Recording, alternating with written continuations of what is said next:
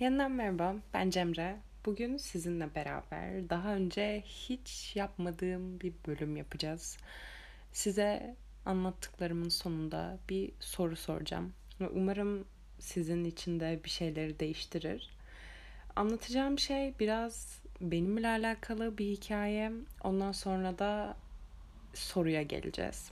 Önce bana söylenen bir cümle, sonra benim kendi kafamda sorduğum soru ve aynısını zaten siz kendinize sorarsınız.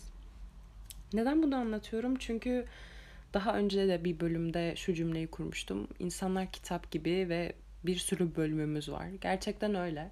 Hani burada beni sadece podcast'ten tanıyan biri benim sadece birkaç bölümümü biliyor. Ama aynı zamanda benim 3 bölümümü dinlemiş ve 10 bölümümü dinlemiş kişi arasında da benim hakkımda bildiği şeyler hakkında bayağı büyük bir fark var.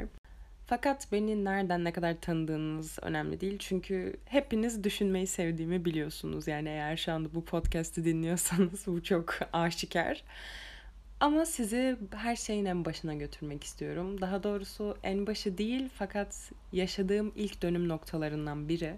Zaten yaşımız büyüdükçe, bir şeyleri fark ettikçe daha çok düşünmeye, daha çok anlamlandırmaya çalışıyoruz bir şeyleri. Ama öz farkındalığa erişmediğimiz sürece gerçekten istediğimiz kadar düşünelim. Etrafımızdaki her şeyi düşünelim, her şeyi yargılayalım. Kendimizin farkında değilsek, kendi hareketlerimizin, kendi katkılarımızın, desteklediğimiz veya desteklemediğimiz şeylere, bunların farkında değilsek bir şeyleri değiştiremiyoruz veya kötüye değişiyoruz. Ve sürekli kendimizle yaşıyoruz ama kendimizin o kadar az farkındayız ve o kadar az tanıyoruz ki. O yüzden şimdi size kendimin, bireyliğimin, özerkliğimin en çok farkında olduğum anı anlatmak istiyorum ve bunun benim için nasıl her şeyi değiştirdiğini. 2015 yılında hayatıma çok güzel bir kişi girdi. Kendisi için sonsuza kadar minnettarım. 2016 yazında yine onunla konuşuyorduk telefonda. Ondan sonra kapatırken dedi ki, günün kalbin gibi geçsin. Çok güzel bir cümle. Gerçekten çok güzel bir cümle. Hani bunu her şeye uyarlayabilirsiniz, evet. Günün kalbin gibi geçsin. Kalbin gibi insanlar bul. Vesaire vesaire. Ve ben bu cümleyi bana söylediğinde bir anda durdum.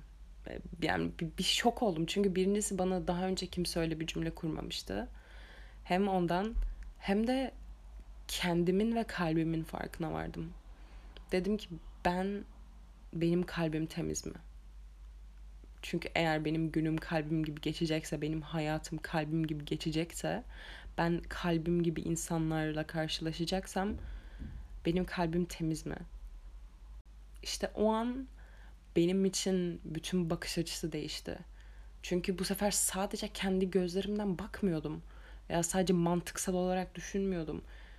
Tamamıyla böyle sanki vücudumdan dışarı çıkıp kendimi gördüm. Ve dedim ki bu kişi temiz mi? Olay kaç kere hata yaptığınız, kaç kere yanlış şeyi seçtiğiniz değil. Her zaman değişebiliriz. Her zaman kendimize bir şey katabiliriz. Ama o an içinde bütün niyetlerimi gözlemlemeye başladım. Dedim ki ben bunları hangi sebeple yapıyorum? Ben yaptığım her hareketi, bana göre veya başkasına göre iyi gözüken hareketleri bile. Çünkü dışarıdan çok iyi gözükebilir. Ama önemli olan hangi amaçla yaptığım zaten. Her günümü bu söze göre yaşamaya çalışıyorum. Günüm, hayatım, her şeyim kalbim gibi geçsin. Kendime bunu hatırlattığımda daha iyi bir insan olmaya çalıştığımı fark ediyorum. Çünkü gerçekten öyle aslında. Her günümüz kalbimiz gibi geçiyor. Bunu söylemesek de her günümüz kalbimiz gibi geçiyor. Daha iyi baktığında sinir bozucu şeyler bile biraz daha çekilebilir geliyor. Veya işte kötü baktığında aslında çok kötü olmayan şeyler de dünyanın en zor, en kötü şeyleriymiş gibi geliyor. Ve gerçekten aradığımızı buluyoruz her zaman. Onun bana bu cümleyi kurması çok güzel ve tamamıyla iyi niyetinden olan bir şeydi. Çünkü aslında çok güzel de bir iltifat aynı zamanda. Yine nereden baktığına bağlı. Hani benim kalbimin o kadar güzel olduğunu düşünüyor ki bana günün kalbin gibi geçsin diyor. Ama aynı zamanda biraz karma. Gerçekten en özünde karmasal bir cümle. Bence herkese bunu demeliyiz. günün, hayatın, her şeyin kalbin gibi geçsin. Çünkü onu hak ediyoruz aslında. Ve onunla eşdeğeriz. Evet, size soracağım soru da buydu zaten. Ben size gününüz kalbiniz gibi geçsin dediğimde korkuyor musunuz? Endişeleniyor musunuz?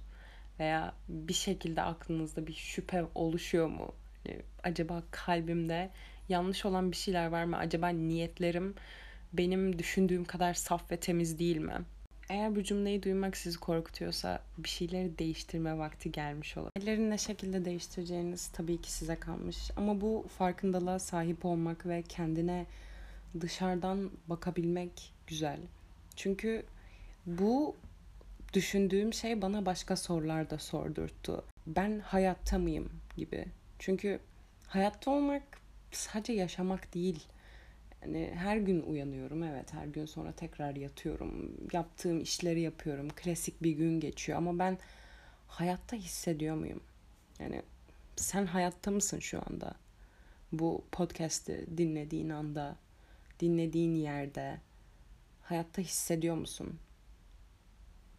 Peki bu hayatta hissetmeyi nerede hissediyorsun veya normalde nerede hissettiğini varsayıyorsun? Çünkü yani bedenimiz bu sadece fizikalitemiz. Onun çok daha ilerisinde hissediyoruz bir şeylere. Buna ister ruh de, ne bileyim beyin de, kalp de, vicdan de, enerji de, ne demek istiyorsan, neye inanıyorsan. Ama bunu nerede hissediyorsun? Canlı olduğunu nerede hissediyorsun? Yani sana bir elinin ayağının olması mı sadece canlı olduğun anlamına geliyor? Hareket edebilmen mi seni canlı hissettiriyor? Gülebilmek mi seni canlı hissettiriyor? Ve bu nerede hissediyorsun bu enerjiyi? Canlı olmayı. Ve aynı zamanda vücudunda mısın? Yani şu anda olduğun ortamda kendini nerede hissediyorsun? Vücudunda olduğunu hissediyor musun? Yoksa başka bir yerde misin? Belki karnın ağrıyor ve karnında hissediyorsun. Belki başın ağrıyor. Şahsen ben böyle çok uzun süre telefonda vaktimi geçirince, hiçbir şey yapmayarak ne kendimi canlı hissediyorum ne de vücudumdaymışım gibi hissediyorum. O sırada böyle benliğim çok saydamlaşıyor. Sanki ben yokum. Ben yokum ve yani ne yaptığımı bilmiyorum o anda çünkü sanki bilincimi kullanmıyorum. Aslında evet kullanmıyoruz zaten. Sosyal medya bunu yapıyor. O anda bütün bilincin kapanıyor. Vücudundan bir habersin. Ne yaptığını bilmiyorsun. Zaman o kadar hızlı geçiyor ki. O anda ne vücudundasın ne de canlısın bana göre. Hepimizi canlı hissettiren ve kendimizi vücudumuzda hissettiren şeyler farklı. Bunları da deneme yanılma yoluyla artık bulup yapmaya başlayabilirsiniz. Ve gerçekten çok iyi geliyor. Kendi farklılığının, kendi kalbinin farkına varıyorsun. Çünkü sürekli gruplar halinde yaşıyoruz. Yani sosyal canlılarız, yaşamak zorundayız bir yere kadar.